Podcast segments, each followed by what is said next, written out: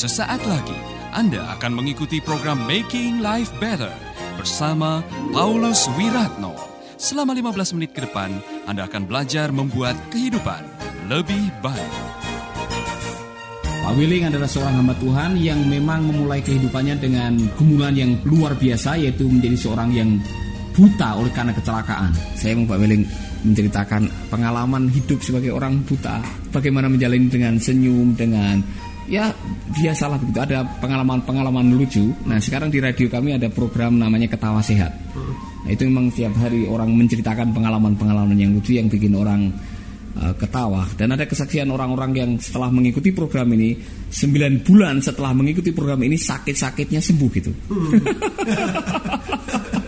Karena memang benar apa yang dikatakan oleh Pak Norman uh, Wright atau ada seorang hamba Tuhan Norman Kausin yang mengatakan bahwa waktu kita ketawa otak kanan kita mengeluarkan hormon endorfin hmm. yang itu hanya keluar pada waktu kita ketawa dan hormon itu memberikan kekebalan pada tubuh hmm. jadi orang ketawa 10 menit itu bisa bobotnya seperti painkiller 48 jam ya kalau Pak Willing lagi sakit kepala harus minum bodrek 4 itu bobotnya sama kalau bisa ketawa benar-benar ketawa 10 menit tertawa yang terbahak-bahak itu hmm. khasiatnya hampir sama nah sebagai maaf sebagai orang buta kan pasti punya pengalaman pengalaman lucu yang kalau ditinjau kembali itu bisa tidak habis-habis tertawanya. Contohnya kalau paling mudah bisa tertawa itu adalah mengingat kebodohan kita masing-masing. Ya saya punya kebodohan pernah pengen uh, minum kerating deng mungkin saya pernah cerita uh, belum pernah beli pernah lihat di iklan di televisi kemudian pengen sekali merasakan kemudian saya pergi ke uh, dunia fantasi di depan pintu gerbang beli tiket itu ada perempuan-perempuan yang jual minuman. Saya tanpa lihat botolnya saya langsung beli dua. Saya minum kemudian perempuan-perempuan di situ ketawa waktu saya minum. Ternyata saya jadi salah tingkah saya lihat itu bukan kerating deng itu adalah kiranti. Jadi saya minum kiranti. Nah maaf ini sebagai orang buta pasti ada pengalaman-pengalaman lucu yang tidak akan pernah terlupakan. Silakan waktu di sekolah atau sekarang dalam kehidupan atau mungkin dengan istri iya. Um, apa namanya saya pernah punya pengalaman. Saya diundang uh, untuk sebuah pelayanan. Kemudian selesai pelayanan itu saya diundang untuk pergi untuk makan. Dan waktu sampai di rumah itu karena orang buta kan penciumannya cukup tajam. Jadi ya. saya sudah dari jauh sudah bisa mencium itu bau sop buntut. Maaf maaf. Ya. Apakah dengan penciuman itu yang akhirnya Pak Weleng menemukan istri menggunakan indera penciuman? ya kalau istri nggak nggak pakai penciuman. Oh. okay. pendengaran pendengaran. Oh, pendengaran. Iya suaranya lembut. Iya jadi waktu sampai di rumah itu saya sudah mencium bau sop buntut Cuma saya berpikir kalau saya makan e, dua piring, wah nanti disanggap pendeta rakus. Tapi kalau saya makan sepiring, rasanya pingin nambah karena wanginya enak sekali dan saya memang saya suka dengan sop buntut itu. Dan waktu saya e, masuk dengan seluruh panitia dan makan dimulai dengan doa makan. Setelah makan lagi enak-enak, tiba-tiba lampu mati semua orang tidak bisa makan. Nah, saya tetap makan karena saya orang buta. Saya tetap makan, saya bisa makan dan yeah. saya makan enak semua dan enak. Dan selesai saya makan, lampu nyala. Yeah. Nah, karena saya rasa uh, kalau saya berhenti yang lain masih makan, langsung saya bilang, bapak-bapak, ibu-ibu, ya udahlah saya makan, saya tambah lagi supaya saya bisa menemani uh, bapak-bapak dan ibu-ibu. Dan memang hari itu saya bisa menikmati makan dua piring sop buntut yeah. karena mata saya buta. Karena apa? Karena uh, lampu padam saya bisa makan. Ya. lampu nyala saya tetap makan. Iya. Jadi uh, berkat Tuhan luar biasa karena mata saya buta. Nah dulu Pak Iweling pernah cerita kepada saya waktu di sekolah ini mengenai pengalaman apa itu sepak bola atau bagaimana pertandingan sepak bola antara orang buta itu juga menarik sekali untuk diceritakan kepada teman-teman kita. Nah, ya saya uh, sebagai orang buta di asrama sekolah orang buta uh, ada uh, olahraga yang harus kami ikuti dan salah satunya ada sepak bola, lain dari sepak bola ada juga tinju, ada gulat, ada ya atletik dan ya macam-macam lagi. Semua uh, olahraga itu tujuannya supaya membangun mental dari orang-orang yang cacat supaya mereka punya keberanian. Nah, saya salah seorang pemain sepak bola uh, di kalangan orang buta. Setiap hari uh, hari Rabu, hari Kamis kami bisa berlatih untuk main sepak bola itu dan satu kali di mana kami latihan tidak diawasi oleh uh, guru olahraga kami. Jadi kami latihan, kami main sendiri di sebuah lapangan di asrama di sekolah orang buta. Nah, satu hari saudara sementara kami lagi ya bermain dan ya tentunya supaya lebih bersemangat kami adakan semacam pertandingan antara kami sendiri. Jadi ada kelompok A dan kelompok B. Nah, kami bermain di lapangan sepak bola itu dan lagi seru-serunya, maka ada sesuatu yang terjadi, saudara. Nah, bola yang biasa dipakai oleh orang buta adalah bola yang punya kerincingan. Kalau uh, bola itu bergelinding, maka kerincingan akan bunyi. Nah, Waktu kerincingan itu berbunyi maka kami akan mengejar kerincingan itu untuk bisa kemudian menendang bola itu dan ke arah gawang. Nah gawang itu biasanya di belakang uh, kiper itu ada kentongan. Kami akan mengarahkan bola itu kepada bunyi-bunyian yang di, dibunyikan oleh orang yang ada di belakang penjaga gawang. Tetapi waktu itu karena bukan pertandingan resmi maka tidak ada bunyian-bunyian seperti itu. Jadi tidak ada orang yang normal pada waktu itu. Iya. Nah kami main, kami main, kami berlatih. Tiba-tiba ada teman kami, dia mengejar bola sampai jauh ke depan. Dan kami semua juga mengejar semua. Karena kami pikir itu adalah bola. Tapi astaga kami e, merasa bahwa kami sudah jauh dari lapangan. Dan waktu kami keluar e, kami mulai berpikir kenapa ini bola bisa sampai jauh sekali? Rupa-rupanya ada orang awas katakan itu bukan bola tetapi anjing yang kami kejar. Karena anjing memakai kerincingan dan ya ada di tengah lapangan. Dan kami e, akhirnya kembali ke itu dan kami tidak tahu bolanya di mana juga. Nah, waktu menyadari bahwa yang dikejar adalah anjing yang bawa kerincingan bukan bola, bagaimana reaksi teman-teman? Ya, ya semua akhirnya ketawa dan mereka bilang wah anjing sudah membohongi orang buta. iya. Tetaplah di Making Life Better bersama Paulus Wiratno. Ya baik, uh, saudaraku, keterbatasan kita tidak membatasi kita untuk bisa menjalani kehidupan seharian dengan semangat, antusias, humor, atau dengan kegiatan-kegiatan yang lain yang bisa membuat kita menjadi maksimal di dalam Tuhan. Pak Willing, saya tadi mendengar juga bahwa Pak Willing dipakai oleh Tuhan juga untuk melayani di berbagai tempat, berbagai provinsi, berbagai kota, bahkan ke luar negeri merenungkan semua yang Tuhan sudah lakukan dalam kehidupan Pak Willing. Saya ingin Pak Willing sekarang memberikan nasihat khusus buat hamba-hamba Tuhan silahkan memberikan sebuah nasihat buat hamba-hamba Tuhan yang mendengarkan siaran ini.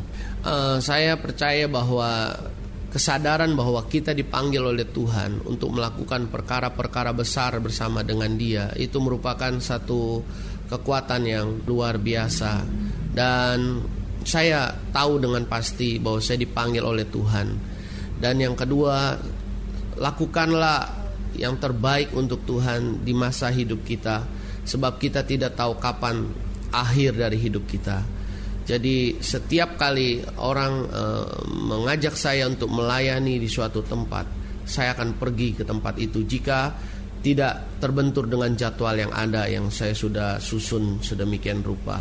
Karena saya tahu mungkin itu adalah pelayanan saya yang terakhir, maka saya akan lakukan itu dan saya lakukan yang terbaik. Yang ketiga, percayalah bahwa Tuhan tidak pernah melupakan hamba-hambanya dia pasti akan uh, campur tangan dan menolong dan dia akan memberkati segala keperluan dan kebutuhan kita. Yang keempat, saya percaya bahwa suatu hari kelak saya akan memiliki harta di sorga. Jadi saya hari ini saya berjalan ke sana kemari, saya berkhotbah dari desa ke desa, kota ke kota Sekalipun saya banyak mengalami kesulitan-kesulitan dalam hal transportasi, tetapi saya punya pandangan bahwa saya sekarang sedang mengumpulkan harta di sorga.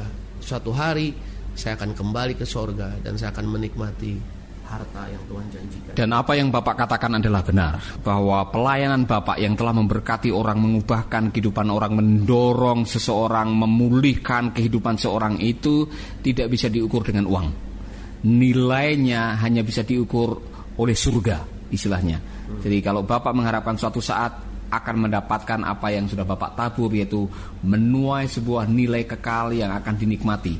Itu akan Bapak dapatkan. Saya yakin itu akan Bapak dapatkan dan Bapak adalah orang-orang yang menjadi kandidat untuk mendapatkan itu. Nah, ngomong-ngomong nih, Maaf, umur berapa sekarang Pak Willing? Sekarang umur saya 44. Sudah 44 tahun. Maaf nih, kalau Tuhan memberikan kemurahan dikasih bonus sampai 90 tahun, sisa hidup Bapak ini mau digunakan untuk apa? Apakah ada visi ke depan? Ada sesuatu yang Tuhan taruh di dalam hati yang sampai hari ini belum terlaksana, Pak?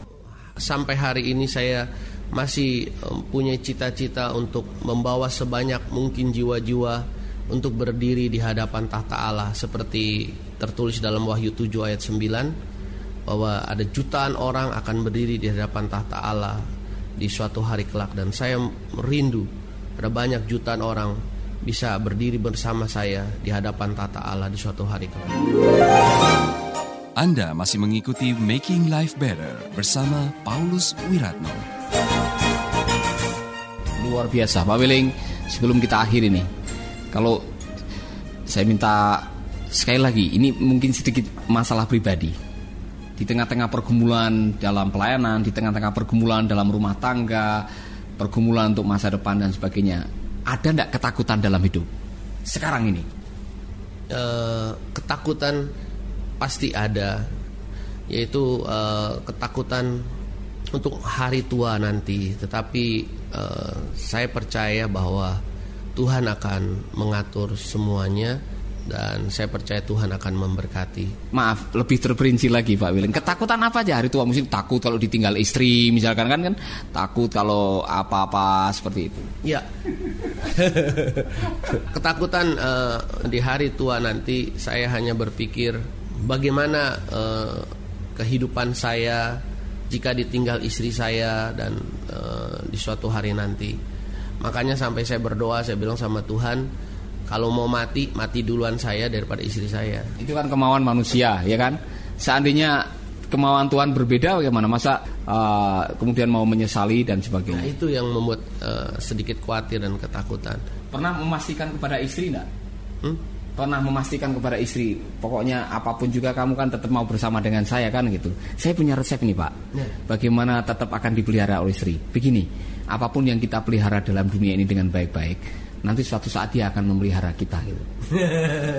Betul juga. Iya, jadi uh, dulu kan saya pernah sakit kanker tuh. Hmm. Dan saya merasakan betapa pentingnya pasangan hidup dalam hidup ini karena memang pada saat kita sedang membutuhkan pertolongan, yang ada di samping kita, yang menguatkan kita, yang merawat kita, yang membela kita itu adalah orang yang paling dekat dengan kita yaitu istri. Hmm. Itu sebabnya resepnya ialah rawatlah istri dengan baik-baik. Nah, ya. Jangan disia-siakan, jangan pernah digablokin, jangan pernah dikasarin karena orang itu yang akan menemani kita sampai kita mati. Ya. Bukan teman selingkuhan. bukan bukan orang lain, bukan anak, bukan tapi orang yang paling dekat dengan kita. Jadi tidak usah takut lah kalau Pak Willing sudah memperlakukan istri sebaik-baiknya, pasti istri akan memperlakukan Pak Willing dengan sebaik-baiknya. Amin. Iya. Nanti saya akan bicara dengan istri juga. Nah, iya kan? Iya. Mewawancarai istri juga bagaimana istri bisa berbagi rasa bersama pendengar kita yang lain untuk menguatkan hidup mereka. Pak Willing terima kasih. Udah tiga seri ini Bapak Willing membagikan kehidupannya dan uh, saya yakin ada saudara-saudara kita yang sudah menerima berkatnya buat mereka. Uh, kami mengucapkan banyak terima kasih dari Making Life Better. Terima kasih untuk sharingnya, terima kasih untuk kesaksiannya. Dan saya harap tidak bosan-bosan nanti kalau saya datang lagi ke Jakarta, saya akan cari Pak Weling bagaimana Tuhan memakai Pak Weling dengan luar biasa. Tuhan memberkati. Amin. Baru saja Anda mendengarkan Making Life Better bersama Paulus Wiratno. Jika Anda diberkati, kirimkan kesaksian Anda ke Radio Dian Mandiri Jalan Intan LC2 Gang 4 Nomor 1 Denpasar, Bali. Kunjungi website kami di www.pauluswiratno.org, Facebook Paulus Wiratno. Hubungi kami di 081 338 665500. Sekali lagi 081 338 665500. Terima kasih, Tuhan memberkati. Sahabat, Anda baru saja mengikuti program Making Life Better bersama Paulus Wiratno. Terima kasih atas kebersamaan Anda. Tuhan memberkati.